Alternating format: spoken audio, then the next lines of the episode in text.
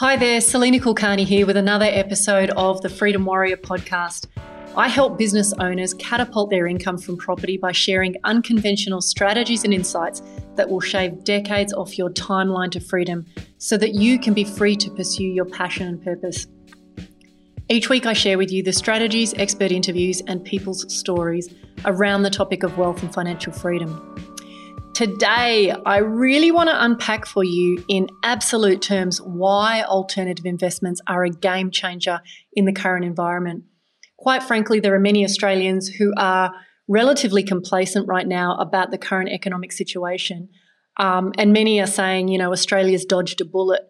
But, you know, in my experience, in, in all the things that I'm reading, I definitely feel the worst is yet to come. And so positioning from a wealth and finance perspective is super important, no matter how successful or how resilient you think your business is. Now, for those of you who want more help uh, with understanding how to tackle the world of alternative investments, please head over to my uh, website, freedomwarrior.com.au, where you can access my library of free resources, videos, and other tools to help you on your pathway to financial freedom. Now let's uh, let's dive into the show. So look, guys, I, have actually uh, I've always had a real keen interest in what is happening economically. I don't really like the fact that lots of people scaremonger and use that as a way to get leverage on people to get them to take certain action. But what I would say to you is that you know, I don't think anyone has a crystal ball. I don't think anyone can predict with accuracy what is going to happen over the next um, two, three, four, five, ten years. Um, what I would say to you, though, is that uh, when I look at economic reporting around the world right now and also here in Australia, there was something that really stood out to me over the last month. So obviously, we've uh, we've just made it through Christmas. Uh, obviously, Sydney and New South Wales uh, faced some pretty serious lockdowns. And, you know, the expectation was there was going to be a bit of a blip in terms of dropped retail spending over that Christmas period. Um, obviously, it's been very stressful and unfortunate for people who are hoping to really um, make some gains through that Christmas period. But I have to say, one of the things that really stood out to me was that if you look at all of the reporting or the bulk of the reporting that comes out of newspapers and other media sources over you know, uh, throughout Australia, it, they tend to be favouring more optimistic news. There's definitely a lot of headlines talking about, you know, that we're we're on the road to recovery, that there are projects in the pipeline that will pull Australia through this, that our unemployment rate isn't quite where other countries have risen to. But I think the um, the really interesting thing that I wanted to kind of you know encourage you to look at for yourselves is that if you if you zoom out of just the local Australian uh, media reports and look at what is happening globally, the first thing you notice is that the uh, the global economic perspective is significantly gloomier than ours. Um, you know, I think the two things to bear in mind is we don't know what will happen in the future, but there are two things to consider. Number one is how the COVID virus itself is managed over the coming uh, weeks, months, years uh, by governments in terms of you know the disease itself. That will obviously have one impact, and then the second impact is how governments and world leaders respond to creating economic stimulus and managing debt to kind of counteract or balance that out. Now, it could well be true that you know some countries will fare better than others, and certainly in Australia, I think you know we've been a bit late, but we've we've you know seemed to have managed things relatively well up until now. But you know if if you look at the polls at the moment, there are definitely more business owners who are concerned about the economics of this disease rather than the health cost at the moment. Um, and so where I'm going with all of this is that economics are one thing, and you know there are so many reports that contradict each other in terms of telling us what will happen in the future. But for reasons that I'm about to describe, if you are not focused on your own personal wealth management and increasing the stability of your investment portfolio right now, I think you are going to really struggle in the coming years. Now, there's a lot of talk at the moment about a spike in the property market. And while I think that's terrific, um, I also get the sense that part of that is a flurry of activity of people just desperate to get into homes. Um, the supply of homes has certainly dropped. Um, but I don't know if that is necessarily representative of a sustainable, um, you know, rosy picture for the real estate world. I mean, it, it could go in any direction, in my opinion. Uh, it, it's still very, very early days. But the reason that I want to really outline why I feel alternative investments are a game changer in the current environment is that regardless of what happens economically, there is a subsection of investments which will uh, basically have a much higher immunity to the volatility which is, you know, coming down at the moment, um, and which will continue to provide dividends and cash flow regardless of what happens. Now, I should explain the reason, the primary reason that alternative investments just don't have that exposure to volatility is number one, they sit in a particular subsection of the market where um, they don't rely on organic capital growth. So, firstly, they don't require a rising market. They are assets which don't appreciate massively over time. But what they do do is offer a relatively high cash flow for assets which are in high demand by a large percentage of the population. So we're talking predominantly affordable housing, but not, you know, not talking about properties where you're a slumlord, but predominantly where you or I or the average person could live. So the thing is that if you think about um, housing as one of the bare necessities required to live comfortably. Um, the truth of the matter is, whether the economy goes up, down, or sideways, people still need somewhere to live. And if you're able to tap into that sector of the market, which is not too far at either end of the spectrum, then you're going to put yourself in the position where you are likely to survive the, you know, the I guess the the turbulence around people wanting to change homes because either they can't afford it or they're unhappy with the standard of homes that they're in. Now, if I kind of circle back um, to why I'm so passionate about alternative right now, apart from the fact that they are phenomenally well positioned to uh, withstand economic turbulence. Uh, number one, the deal size for alternative is significantly smaller.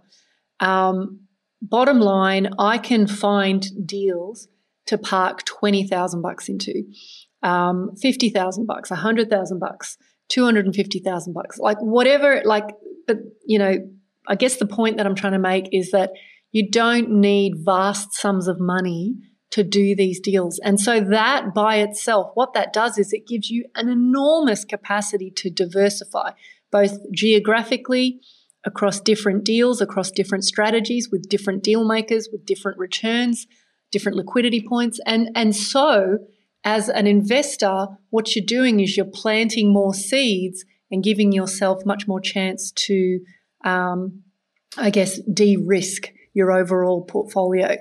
Um, the exciting thing as well is in those deals, because of the fact that um, they're such small sums of money, that I don't need the banks. Now, the truth of the matter is, money is damn cheap at the moment. It's really, really cheap, which is exciting. Um, and most investors are, you know, they're somewhat excited. But I can tell you, I've spoken to tens of investors over the last few weeks, and they are really stressed that they just can't get any more money out of the banks. The banks are being relatively conservative. Loans are taking forever to process. Um, you know, I myself have just gone through a bit of a refinance on a few loans, and uh, I think we started the process in March and we've only just signed off the paperwork. So things are moving really slowly. So, you know, given the friction and the pain around dealing with banks, Um, what's exciting about the alternative is that you just don't need to deal with the banks. And in fact, if you're working with reputable deal makers, if you're partnering with reputable people, they are the ones who have those epic relationships, long relationships with, you know, really high level bankers, and they will leverage your money in order to get better returns. So that's a super exciting uh, aspect of alternative right now. The second thing that I want to point out is um, the, you know, the reality is that if you look at the sorts of returns that you get in the alternative space in contrast with what you get in traditional property, in many cases, we're talking five times, if not more, higher than what we get from a cash flow point of view with traditional. Now, here's the thing. If we're talking about traditional property in a normal, buoyant market, a happy market, then it's really hard to get the same returns in alternative because of the fact that it's, uh, you know, you're using leverage to exponentially increase your returns.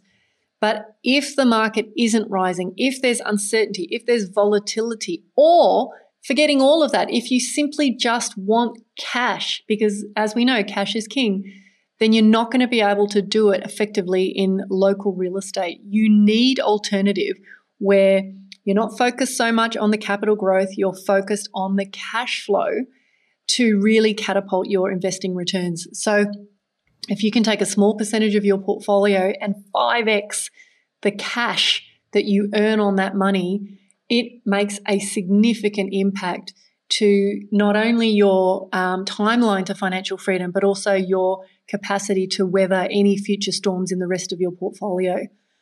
I think the third thing that I want to really focus in on here is that um, once you build your network of trusted advisors, of people who have access to those premium deals, you never have to go chasing deals again. Um, the amount of uh, time that I used to waste finding deals, chasing deals, trying to outbid somebody else. I mean, it's such a huge friction point for business owners that often investing gets thrown on the back burner because we simply can't muster up the time, energy, and enthusiasm to go chasing deals. And so instead, what we do is we we have to engage other professionals and just hope they have our best interest at heart. You know, buyers agents, um, you know, God forbid, financial planners, all those other professionals who um, allegedly have our best interests at heart.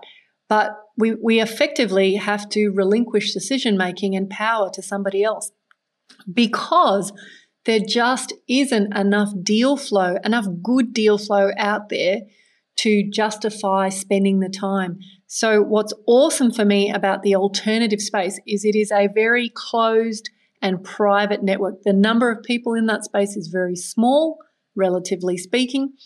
It is not easy, I might add, to find the good people, but if you've got a system for vetting the good people and you tap into them, then what happens is that they become your partners, you know, for the next 10, 20, 30 years. Um, you never have to go chasing deals because they go and do that for you. Um, so, you know, it's, it's for me, those relationships have been a, a huge game changer. So, just to recap, why I'm passionate about alternative right now is there's that lack of exposure to volatility, delivers epic cash flow.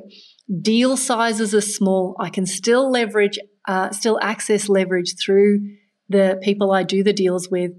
Um, I don't need to talk to the banks. My property income explodes by a multiple of five times or more. And, you know, once I've got my network in play, I don't waste time.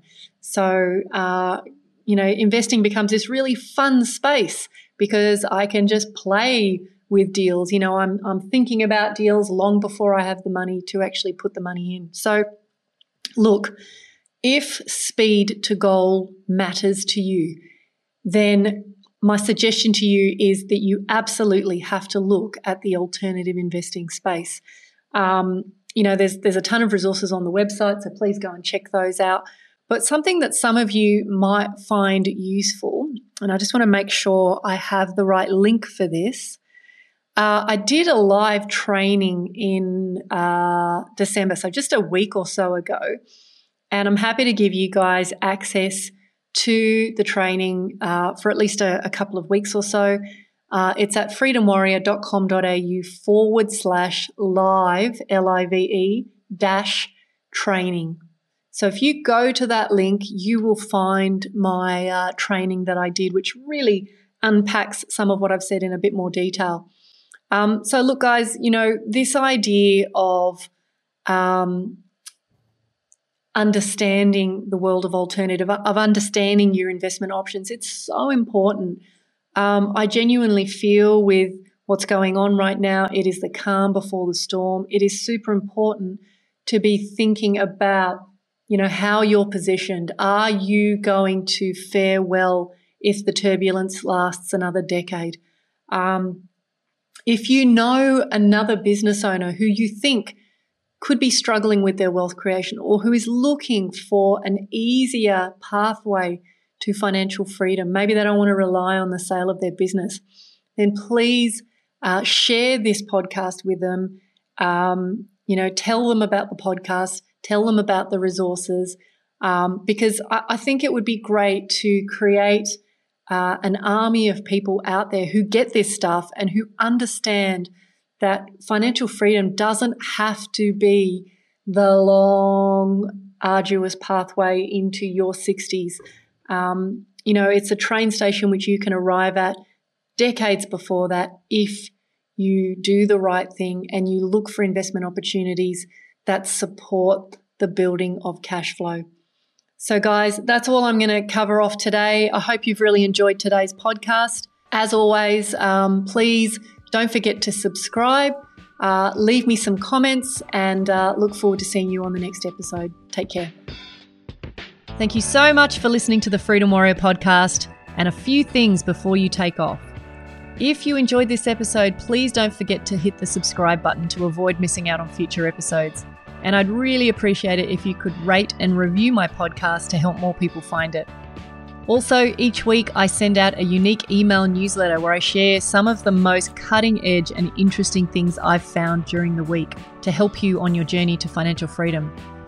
And finally, if you're interested in fast tracking towards being financially free, please check out my programs where I help you get onto the path of generating a significant six figure passive income through investing. If you're interested, head over to freedomwarrior.com.au to find out if it's suitable for you. Till next time, take care. See you on the next episode and bye for now.